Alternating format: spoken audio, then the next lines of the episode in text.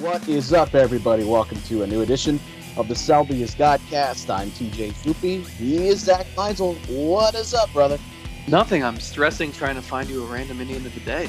Well, we're not even there yet, dude. You've got like 40 minutes to hopefully look one up and find one that we haven't done before. You mentioned it, though, right before I hit record. We have done this show so long, which that in itself seems ridiculous when I actually go back and look at the numbers of episodes that we've done and how much I don't feel like we've really ever talked about anything. We have done so many former random ex Indians of the day that I, feel like we're recycling them now. Haven't we done all of them? I'm really nervous that I'm going to pick one and it's going to be somebody we already did. And then we're going to get people replying saying, You already did that in April 2017. And come on, I'm not listening to this podcast all the way through just to get a familiar name who threw 32 innings for the Indians in 1997. we already know that. God, why do our listeners know the show better than we do? I know. There are things that I will say. Zach, remember when you said this? Or you could say, TJ, remember when we did that on the show? And I'll be like, nah. And then we'll get random tweets from somebody listening at the 57 minute mark of an episode that's three months ago, making some random reference that we made known on, on Twitter. I don't know how they do it. That's a good thing, though. Incredible. I mean, we we're appreciative of everybody who listens, and especially who can handle our bullshit for however long we talk, whether it's thirty minutes, fifty minutes, or two hours of babbling about a game that took place in October 1997. I was thinking about that today, actually. Uh, what game could be next? And someone had tweeted some random highlights from Omar Vizquel, and it was game six of the World Series in 97. That incredible diving play made, against Charles Johnson, gets up, throws him out, saves a couple of runs. Indians go on to win that game, and we know what ends up happening in game seven. But I was thinking, my brain was already starting to to go toward what what could we do next because we I feel like we have to do one more before we get into spring training because once the season starts all bets are off. I know what I want the next one to be. I just haven't told you yet, and I don't want to tell you on this podcast. Yeah, don't tell me on the podcast. That'll ruin the surprise. But I'm, I'm. You'd have to, for some reason, really not want to do this game because it's, um, it would be quite a homework assignment for us. But it's. I think it would be so good. Well, don't we'll ruin it. it don't ruin it and tell everybody what's coming, as if they were an Astros hitter. Hey, speaking of that. I, I do have one quick because we spent some time talking about this in the last podcast, and then more pieces of evidence came out, whether they were speculative or not.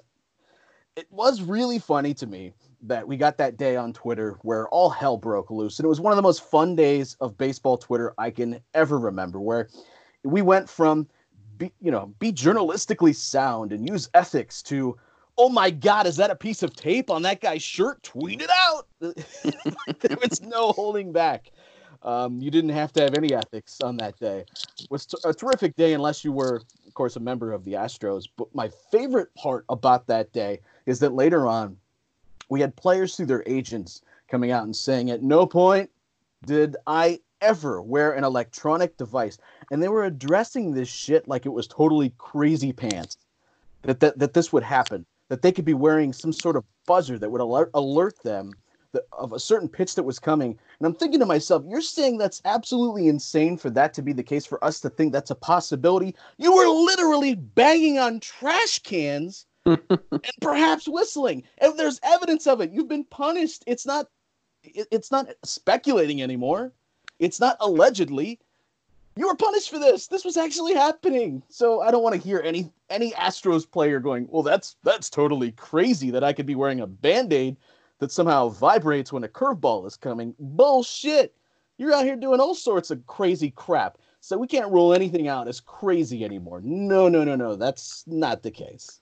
Yeah, no one's giving you the benefit of the doubt. Like you are the heel. You are going to be booed out of every stadium you play in this year except Minute Maid Park. And even there, you're going to have some fans that are probably um, a little bit unhappy with you. But it, it's they need to embrace it. Uh, you know, the day that MLB had last week, the NBA has that like a hundred times a year. You know, where you get players subtweeting each other, challenging each other to fights, You get fans challenging each other to fights in Temecula. You get players, players fighting fans in the stands. yeah. You get players tweeting out random emojis that we're all supposed to decode. Um, it, it's no, it, I, I will say one thing that's been really cool is fans having a voice and making a difference on social media. I mean, what Jomboy has done um, is is incredible and is like literally helping MLB investigations and helping us dig and, and find the truth to these sorts of things. And there are people like that um, in the NBA too, and it's it's it makes for such a great experience. That's what baseball's been so far behind the eight ball in that domain, and I think everybody got a taste of like here's what baseball, what what sports can be in the real world in 2020. Um, and it, you know, obviously you don't want this huge scandal, but it's like we we need days like that. We need people to be super invested, and we need players speaking out and being funny and challenging each other on Twitter and, and being honest. Um, so it was, man, it was fun to watch, and and that's that's the sort of thing I, I, I said this the other day to someone like, I don't care what the reasoning is. Finally, there everyone was talking baseball in January. When does that ever happen? Um, and and even if it's bad publicity, I think in this in this particular instance, all publicity is good. It was it was like if you were gonna have a scandal, at least make it fun as hell.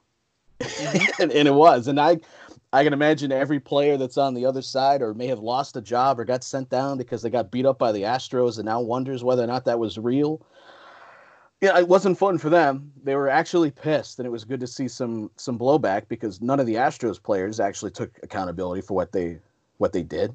You know, they're still addressing it as if it's alleged. Oh well, Major League Baseball said what they said, and and there'll be a time and a place to a, to address these. What in the hell is the time and the place to address these things? Right. it's now. It's now, buddy. Come up here and at least take your medicine. It would make it a a little bit easier to swallow, I suppose. And you're gonna, as you said, you're gonna be the heels. So unless you, unless you just completely plan on leaning into that this year and having your mas- mascot come out banging a trash can in the home opener, I, I, I don't know. I, I just, I could not believe the, the amount of players that just said, no, no, I, I'm not apologizing. I'm not doing anything for it. It is what it is, and we're moving on. Like, like they were the victim. like, well, and then what? And then you have one guy who just does not fit in this at all, and that's Michael Brantley. Like I, I would love to know how how involved he was. Was he? Well, I mean, I know they weren't doing that stuff last year. The the banging on the trash cans, supposedly. I don't know, um, or at least in the playoffs. But like, what what did he know? And was he involved in this? And was he wearing buzzers? And he seems like he would be so averse to any of that. He's always just go about my business, play the game the right way, be a professional hitter, spend a ton of time in the cage, talking to my dad about my swing. And it's like I, I could I cannot see him number one stooping to those depths, but also number two being on a team that is full of heels. And like I, Michael Brantley cannot possibly be like among the faces of the villains in baseball. That just doesn't work. no, it doesn't. But there he is. And in fairness, we uh, you have to say there was no evidence found by Major League Baseball that this continued into 2019. And but I have a question. Trevor Bauer posted a video and he he retweeted it last week on that crazy day. In November of 2019, he posted a video on Twitter joking that he was I think he was going to play poker. Play cards, yeah. Yeah, and he had a band-aid on his you know, he was he was referencing that under his shirt. So like if if players if other players knew about this in November before that part of this even came to light, like there has to be some fire behind that smoke, right? Well, we said it. They're not going to get any benefit of the doubt. So even if that's not taking place, not a single player on the Astros can say it's unfair for anyone to wonder it. I'm sorry. Not a single player can say that's unfair for you to assume that that could be a possibility. That that's stopping short of declaring that somebody's doing it without direct knowledge of it. But if somebody's speculating about it, the only people the Astros have to blame are those that were on those teams. That's the only reason why this speculation is occurring. And as a result, now you have three managers gone. in Major League Baseball at this date, and, and how crazy that the Mets hire Beltran, and Beltran doesn't even end up managing a game for them. I, I mean, I, this thing, I don't even think we're even approaching, even coming close to the the end of the saga. No, I agree. It's like well, and I also, them- you're not going to see a, a random man in a suit also standing on the railing near the the opposing team's dugout with a an iPad and a cell phone, and I don't think you're going to see any of that. Uh, nor are you probably going to have any of the managers saying, "Oh, they'd better take care of their own front porches before coming after us." Okay, cool, man. Uh, so this might go on a lifetime. Speaking of which, ah, someone's gonna get an award. Jeez. Were you the first person to reveal that? And what did your Twitter mentions look like that day? so it's actually funny. I I mean it was I think it was I, I just got the press release or a notice from the Greater Cleveland Sports Commission. And I I think I was I don't know if I was the very first, but I it was not out there on my timeline, so I tweeted it. Paul Dolan or the Dolan family um, will be receiving the Lifetime Achievement Award this year, and I just wrote that, and then I put I put a couple spaces and I put logging off or logs off. I, I, mean, I, I knew what the what the reaction was going to be, and I it's it, it is what it is. That's fine. But someone replied and thought that that was me like ripping the Dolans, and he's like, I mean, this was clearly someone who supports ownership and, and thinks they do a good job, which whatever to to each of their own. But like I replied to them, I was like, how is that? I was just saying, like, I knew what the reaction was going to be. How could you not? Like, it's, I don't know. Apparently, there is someone out there who maybe doesn't know that, like, most fans aren't too fond of ownership, especially at the moment. Um, but it, it's, I mean, my initial reaction was like, this seems kind of tone deaf given the timing, right? Like, I'm, st- I'm sitting here right now looking at the Indians opening day payrolls every year for the last I don't know, this goes back a long time. Last 3 years 124 million on opening day, 134 million on opening day, 119 million on opening day, and right now it's slated to be about 90 91 million. And the person in charge of that who rarely if ever speaks to the media because every time he does he puts his foot in his mouth and says something that ends up hurting fan sentiment and ticket sales He's the only person that can answer that. He hasn't answered it. The front office can't answer for it, and they just say, "Well, we're just, you know, we're not giving any directive." You know, they're they're not going to diss their boss. And the only person who can answer that and hasn't answered it, and therefore you have this firestorm all off season, is standing up there getting a lifetime achievement award. That's uh, not the greatest look, in my opinion. After 2016, I could have like right after Yep. they signed Edwin Encarnacion. Yep. I could understand it. Uh, yeah, right now, mm, no, probably not so much. I I feel like I addressed this last podcast that this is a, a complicated situation if you're being honest about it. And I hope everyone is, though I understand fans that will the biases, personal biases will cloud that. Yeah, that's their prerogative. As as we say many times in this podcast, our job really isn't to tell you how to feel, despite that we often might try to convince you. Um, but it, yeah, they, they have done good things as owners of the Indians. and and, and fact- good things fact- that would that would earn you this type of award too. I mean, you you shouldn't just get this award because your team wins a World Series. You should get this award because you've made made differences in all sorts of of domains, and they have. Yeah. It's just it's not it's not the right time for this. Mm, no. And no, also, let me I do want to say this. There was a no-brainer slam dunk choice, and his name is Fred McLeod. And I'm sure they'll have a tribute of some sort. God, I hope so. But I mean, this was this was teed up for them, and I'm really surprised that this is the route they took. And I mean,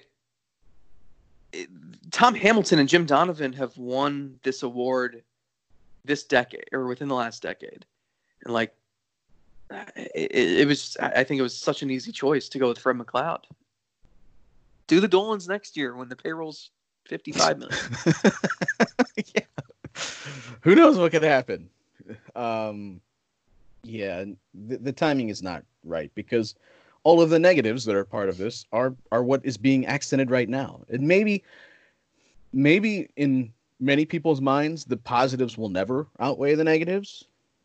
This team if this team never wins a World Series, particularly part of this Francisco Lindor period, I can understand why there would be frustration. We gave them credit when they inflated the payroll after the World Series in 2016 when they pushed some chips in with Encarnacion, with Jay Bruce, but that hasn't continued. And regardless of the reasoning, fans aren't going to want to hear that. They don't want to hear about the state of the financials and whether or not you're you're making making money, losing money, breaking even. Nobody cares about that. They want to see, particularly when their team is good, and that's the the biggest issue here with the Indians is that their team is actually really good, and too much of this gets lost because we have to focus a lot on ownership.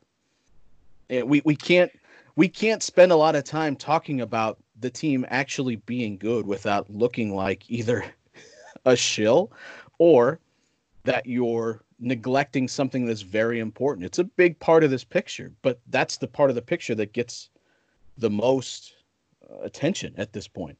And and the, the team really is quite good and is positioned to be good again and contend in 2020 probably not that far off and, and maybe even arguably better than where they left off at the end of 2019. But what's the narrative? What have we been spending pretty much all of this offseason talking about?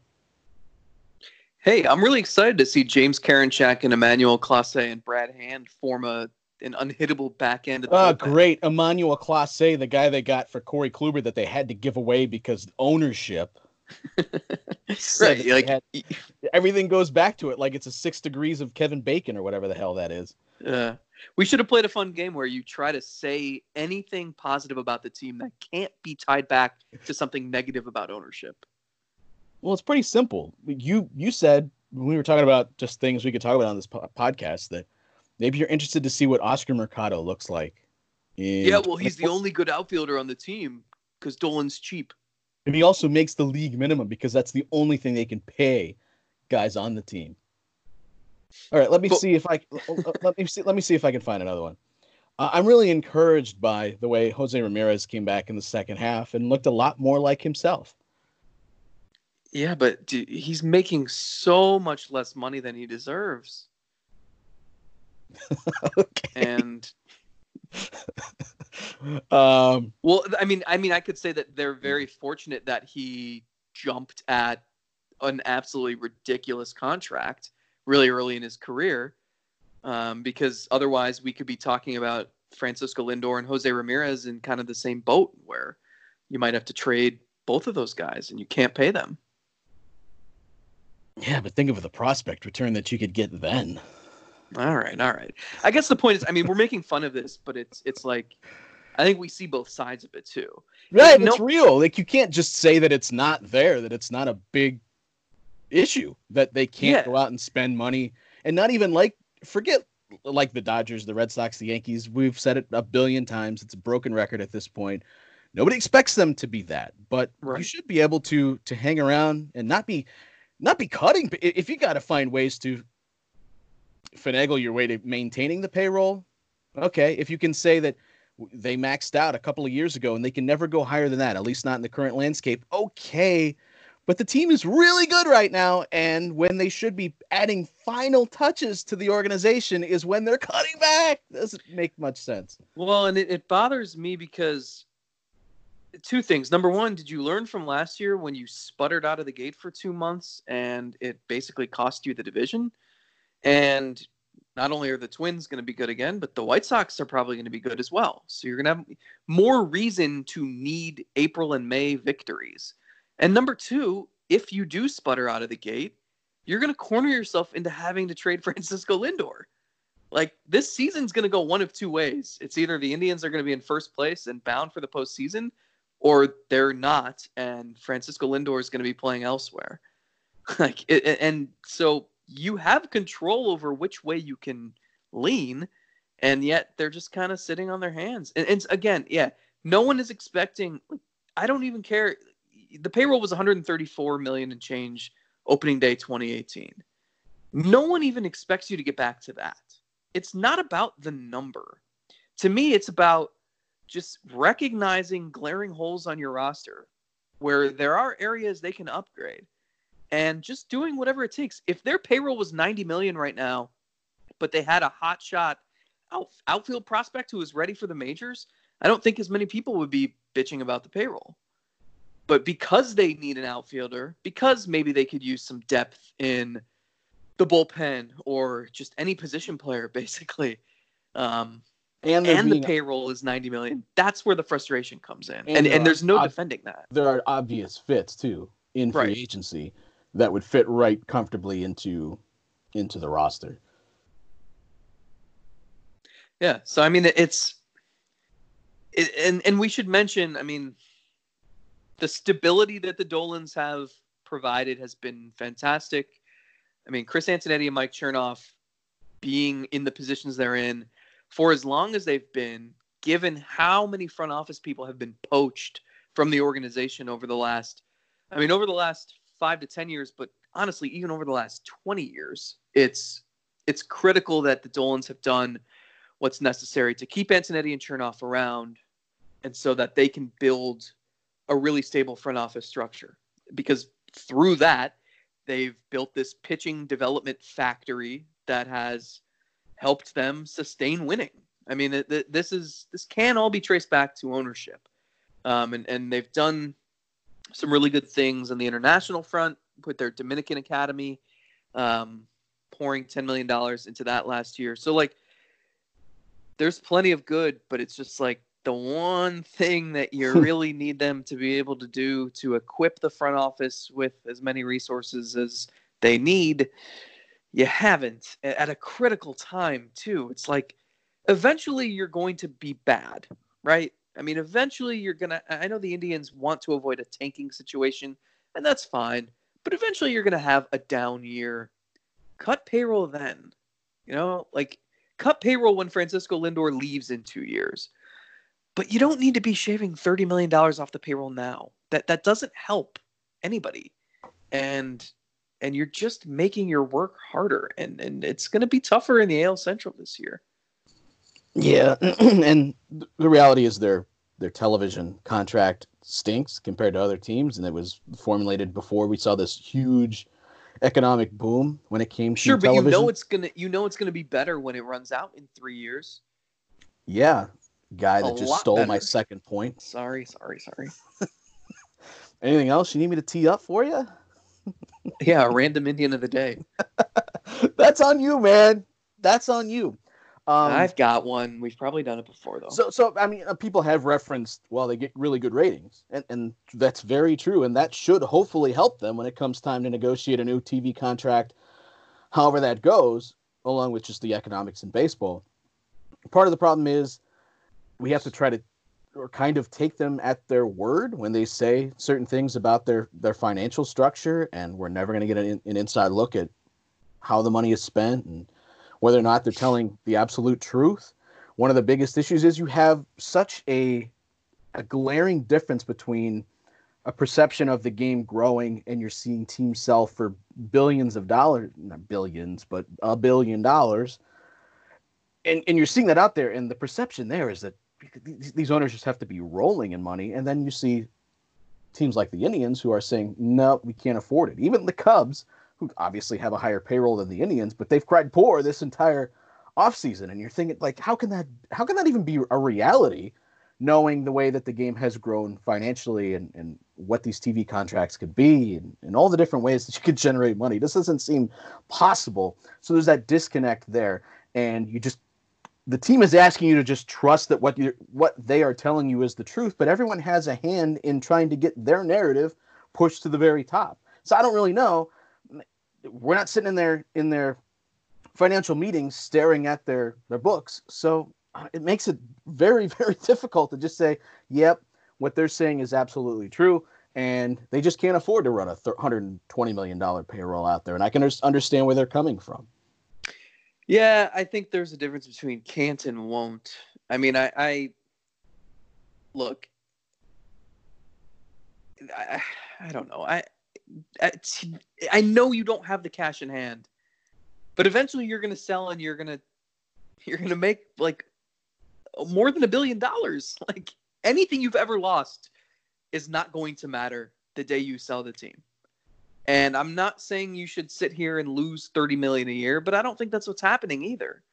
And I, I don't know. Again, I, I mean, I keep drawing back to the the sit down I had with him last spring because he even said, you know, the years you make money are usually the years you're rebuilding because your your payroll is really low. And it's like, okay, well then why are you cutting so much payroll now? like it, it, doesn't make sense. And I, I do think there's a bit of a disconnect too, where I mean he admitted he has a rosier outlook than most people probably do. And I think he I think he just assumes that the team's gonna be good and that, you know, they're I, I do think he was put off a little bit by 2017. You know, they signed Edwin, they signed they gave Boone Logan seven million dollars. They would never, ever, ever do that again. And you know, they they were a juggernaut heading into the playoffs, and then they fizzled against the Yankees. And I think they got a little bit of cold feet then, um, just because the playoffs are a little bit random. so I think they're like I think Dolan's thought process now is, well, we don't need this huge expensive juggernaut. We just need a good team that can win the division and and be formidable in the playoffs to the point that they got at the right time and win the World Series. And so, you know, there's give and take with that. It's yeah, but also you can look at where they're at in the on the win spectrum, and if you're a, let's say you're at where the Astros are at, an extra two wins to the Astros doesn't really mean much, or the Dodgers. Mm-hmm. An extra two wins for the Dodgers doesn't really mean much. An extra two wins to the Indians could mean the world it really could mean that, and that's the issue. That, yeah, that, where they're at on the win spectrum, buying a couple of additional wins, not even through superstars, but just guys that are are solid. Um, I I've, I've looked at the outfield and, and we've talked about it before. There are guys out there that I if you told if you didn't have to worry about wins and losses, I would absolutely be interested to watch Bradley Zimmer go out and try to play every day outfield, just out of curiosity to see what he could be. Because at one time he was a top prospect and that doesn't happen by accident. There are still tools there that are tangible. Same thing with, with I, I, feel like you could do that with almost anybody. Jake Bauers is is is he garbage or is he actually a guy that that they liked because he was having a, a successful minor league career being one of the younger guys at the level that he was at, something the Indians clearly very, very much value. There yeah, are Jordan Luplow against just, righties, Franmil Reyes yeah, in the outfield, Daniel Johnson, Bobby Bradley. I mean, there's a ton of uh, examples. Yeah. My thing is, how do you raise your floor? And and by that is just the guaranteed level of production that you feel like even at your worst, it's not going to get worse than this. Now, maybe I should always adjust that, knowing what we've seen in this city from all all the sports teams that are here. Uh, but raising the floor is what I'm I'm most concerned with now because you're not going to go out and get a star more than likely to go play in your outfield. Um, it, it's not so much that know, even even some of the, the, the more crazy ideas that I've heard. To me, it's just going out and getting a solid, sturdy guy that I know what he is, and that if you have fault somewhere else, then yeah, you have a bunch of other guys that can plug in, and, and maybe one of them catches fire. I mean, you got a lot of them. There, there is a chance that one of those guys overperforms expectations, and there are reasons to be interested. I think in in pretty much every single outfielder that they have, but just not a lot of known commodities. So go get you a guy that raises your floor a little bit. Maybe maybe the ceiling's not impacted, but at least you know what the steady production is. And we've talked about Yasiel Puig. It's a guy that you would think does that. And there's been reports about what he wants, whether it's into the what 14, 15 million dollars, I think somebody reported per year, still looking for multi-year deals. Okay, in that essence, I understand why the Indians haven't jumped at trying to offer him a contract. But still, there there are guys out there that could help raise the floor just a bit, and that's what I'm most concerned with at this point. Yeah, uh, it's you know the the whole theory that you're trying to get hot at the right time, catch lightning in a bottle to win a World Series. Well, it's like the best rosters have the best chances of getting hot at the right time. I mean, it's it's pretty simple. The more talent you have, the better the chance you have of of getting hot, of rattling off a bunch of wins in a row. So I mean, it, it's you're right. You, you got to raise the floor because we saw they didn't care about the floor last year, and well, like they felt and the from- floor was lava. yeah. I mean it's so i don't know. It's it's an exhausting conversation because everybody's right. Like I, I mean I, I- hate the tired low-hanging fruit that is hashtag dolans with a z cheap. Um but those who are thoughtful about it have the right to be frustrated and at the same time i think we can recognize you know, the Indians are a stable franchise and they've done some really good things. And we're probably going to look back one day and, and look at this stretch as comparable to the 90s, just probably without some of the personalities and the larger than life characters um, and, and the sellout crowds. Uh, but the, the difference is that, you know, it seemed like that those teams retooled every year and they went, you know, if they lost Albert Belle, they went and got Matt Williams. And, you know, they lost one guy and got another. They made some really bad moves along the way. The difference is you have a really capable front office here who who seems to make to hit on most things they do. You just got to back them a little bit more. Give them some wiggle room. The the problem is that they haven't had the margin for error. So when they do make a mistake, it proves more costly than it needs to. And that's why you have Carlos Gonzalez and Hanley Ramirez taking at bats in the cleanup spot in April and May and into June. And you know, you miss out on some of the the cheaper free agents who who signed elsewhere, and then you can't. Rec- it's too late. You can't recover. So you know, it's just th- their margin for error is so thin, and that's really hard to do, especially over a long period of time. Yeah, and uh, last year, unfortunately, they picked guys like Gonzalez and Ramirez, Hanley Ramirez, over Matt Joyce and Cameron Maybin, who both ended up. And, and looking at Joyce in spring training, he looked like a guy. And I know he was coming off what was it, back issues. Uh, he looked Yep. pretty dreadful in spring training. At least Well, Cameron Maybin was couldn't hit AAA pitching, and then randomly went to the Yankees and started crushing everything. and he got off to. They signed him late, so he got off to a late Yeah. start uh, in spring training too. So maybe that was at play.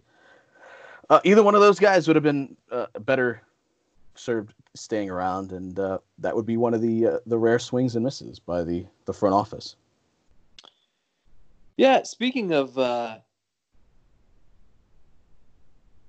I guess I'm trying not lottery ticket, but random free agent signings that the Indians were hoping to catch lightning in a bottle with. I've got a random Indian of the day for you All if you want it. I am so ready. All right, this guy ended his career with the Indians in 2005, a memorable season for Cleveland. Um, in his career, he played seven major league seasons. He posted a 679 OPS. He had 31 home runs in 844 plate appearances, which is not bad. Um, in, in fact, 18 of those 31 home runs came in one season, 2001. And those 18 home runs came in 83 games. He had a, he had a good year in 2001. Um, signed with That the was- Indians in November of 04. So he only spent Indians. one year with them. Yes, only one year with the Indians, 2005. Ended his career. Mm.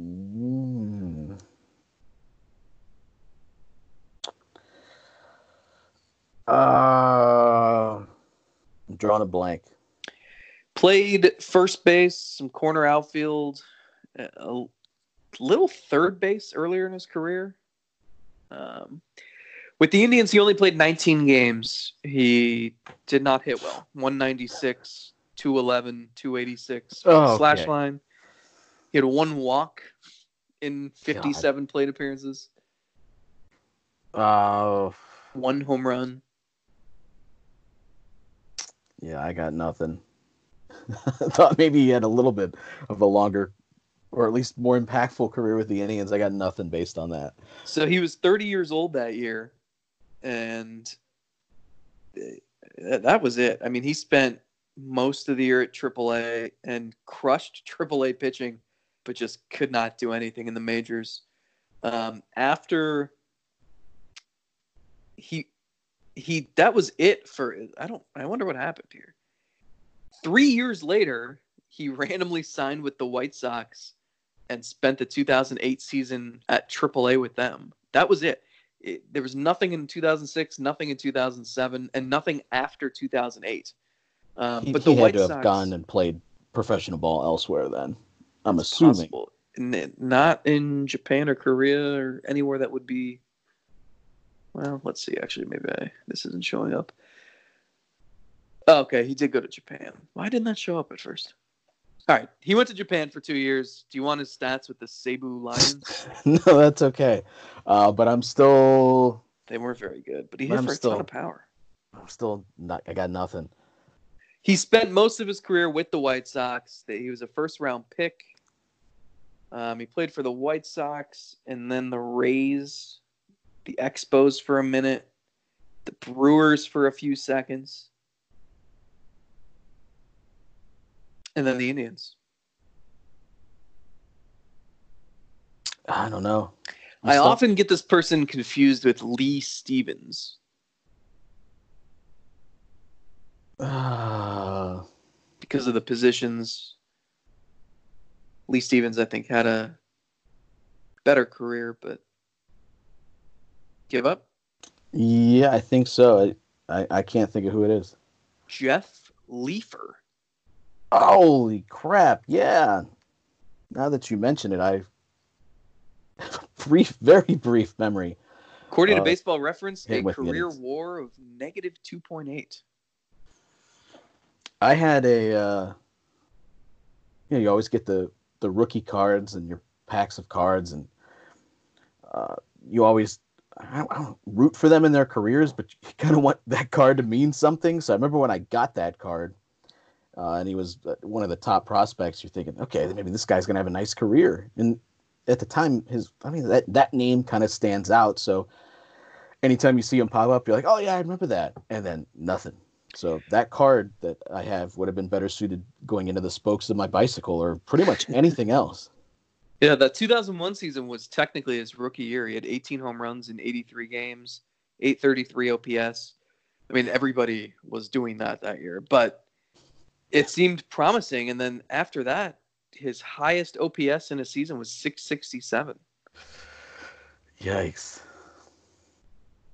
All right, well, yeah. Completely stumped me on that one. Good job. Yeah, hopefully we haven't done Jeff Liefer before. No, we I, I can I can assure you we have not, just because I remember his rookie baseball card that I had. It was like even one of those cards that was it was different than the normal packs. It was like shinier and special edition. You're thinking, oh yeah, this this dude's gonna be no. For the same Absolutely nothing. reason, for the same reason, I was always a huge fan of Terry Shumpert on the Colorado Rockies. Yeah, He Sure. amounted to nothing. yeah, of course. Well, you can subscribe to the podcast where, Zack? How about Stitcher or Spotify or Apple Podcasts or Google? I don't- That is one place you can do that. And you can also help support the podcast, like a handful of you do over at Anchor. If you'd like to help support the podcast on a monthly basis, help keep us going, because as we've said many times before, we're not affiliated with any website or nobody's powering us. It's just Zack and I sitting down doing this together in our free time. So we do appreciate everybody that kind of helps us uh, push this episode out every single week, sometimes more than that. And I am very much looking forward to whatever game you have in the back of your mind that we will soon be reviewing before the, the before spring training uh, begins. It's it's going to be a must listen episode because there's so much. I mean, the game itself was great, but there's so much, so many extracurriculars. Um, but well, I, I don't want to spoil too much. We'll we'll talk. you know how much I love that. Uh, and one quick shout out before we get out of here. I know uh, you were helping organize something for our friend uh, Matt Loede. Yeah. So this isn't. I mean, we're recording this on what day of the week is it? Tuesday. November. Um, it's yeah on Tuesday, and we're not. This isn't being promoted quite yet, so you're getting an exclusive here on the Selby is Godcast. Uh, that's what we do for our listeners. But Um, on February 4th, which is, I guess, what, two weeks from right now, right? Because uh, it is a Tuesday, Tuesday, February 4th, we'll be hosting a Cleveland Sports Trivia Night fundraiser. All proceeds will go to Matt Loede. Tickets are 20 bucks. It gets you access to play trivia. The winning teams will get some really cool prizes. Um, we've got a raffle. We've got like courtside Cavs tickets, Indians tickets, memorabilia, all sorts of things. Um, so it's catered. Twenty bucks gets you food. It gets you into the trivia contest. All your favorite sports media, Cleveland sports media people will be there. Only your favorite ones. I know there are some who ruffle fans' feathers. Um, we won't let them come in, but uh, it should be really fun. And every cent will go to Matt Loede as, as we help him through his his battle. Um, and so it'll be a cool night. I should mention where it is. I guess uh, Bottle House Brewery in Lakewood um, on Madison Avenue. It's a cool spot. Um, so yeah, we hope to see as many of you out there as possible. There is an Eventbrite um, page. So if you go to Eventbrite, if you search Loede, L O E D E, you can find it pretty easily. You can buy tickets right now if you'd like. You can you can buy tickets in advance. You can pay at the door with cash, or you could just donate to the cause if you are busy that night or if you don't like social functions, you hate Cleveland sports trivia, or you think Cleveland sports media members smell bad, just donate to Matt Loede. That works too. Um, and also, since I assume we'll have some listeners of the podcast in attendance, if you've left a five star review and you show me that you left a five star review, this would probably be a good time to get me to pay up on my dues because I have promised for years if you leave us a five star review, I'll buy you a beer. So I'll open a tab that night and we'll get her going. I do think it is important, though, just to prove that you listen to this podcast very frequently, that if you want that five star review, beer from Zack, you have to utter the word kumquat. if anyone does that, I'll, I'll, not only buy you a beer, but I'll buy you like a cocktail too. That's that'd be um, impressive. I'll make this easier on everybody. Um, I will drop a link into the description of this show. So if you're looking for more information, you just pop open the description of this particular podcast and you'll be able to find the link there. So hopefully that'll help anybody else that is trying to to figure out how to help out or how to stop by, how to be part of the fun. And it does sound like it's going to be a, a good time. Any parting words for our listeners this week? Yeah, I just wanted to say we'll also be presenting Paul Dolan with a lifetime achievement award at the at the fundraiser, so it should I be a really good time. I thought we were trying to get people to come out. In anyways, in any case, until next time, we are out of here. Holy shit, Tribe Fest is almost here.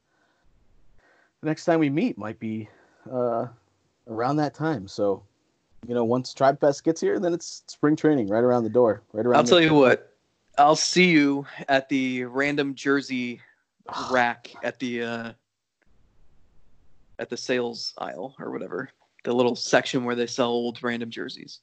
Yes, that and old baseball bats. It's uh, just still searching for the old uh, Chris Magruder walk off bat that he used uh, to to end that game back in 2002. You know, that's a that's a good item. That's the game we're reviewing.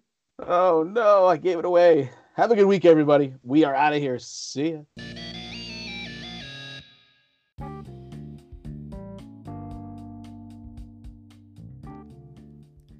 The Selby is Godcast, featuring Zack Meisel and TJ Zuppe, is presented by our supporters at Anchor. To help support the podcast, visit anchor.fm slash Selby is Godcast. You can subscribe to the show on Apple Podcasts, Spotify, or wherever you listen to podcasts – and if you like what you hear, we sure hope you do, be sure to leave us a five star review.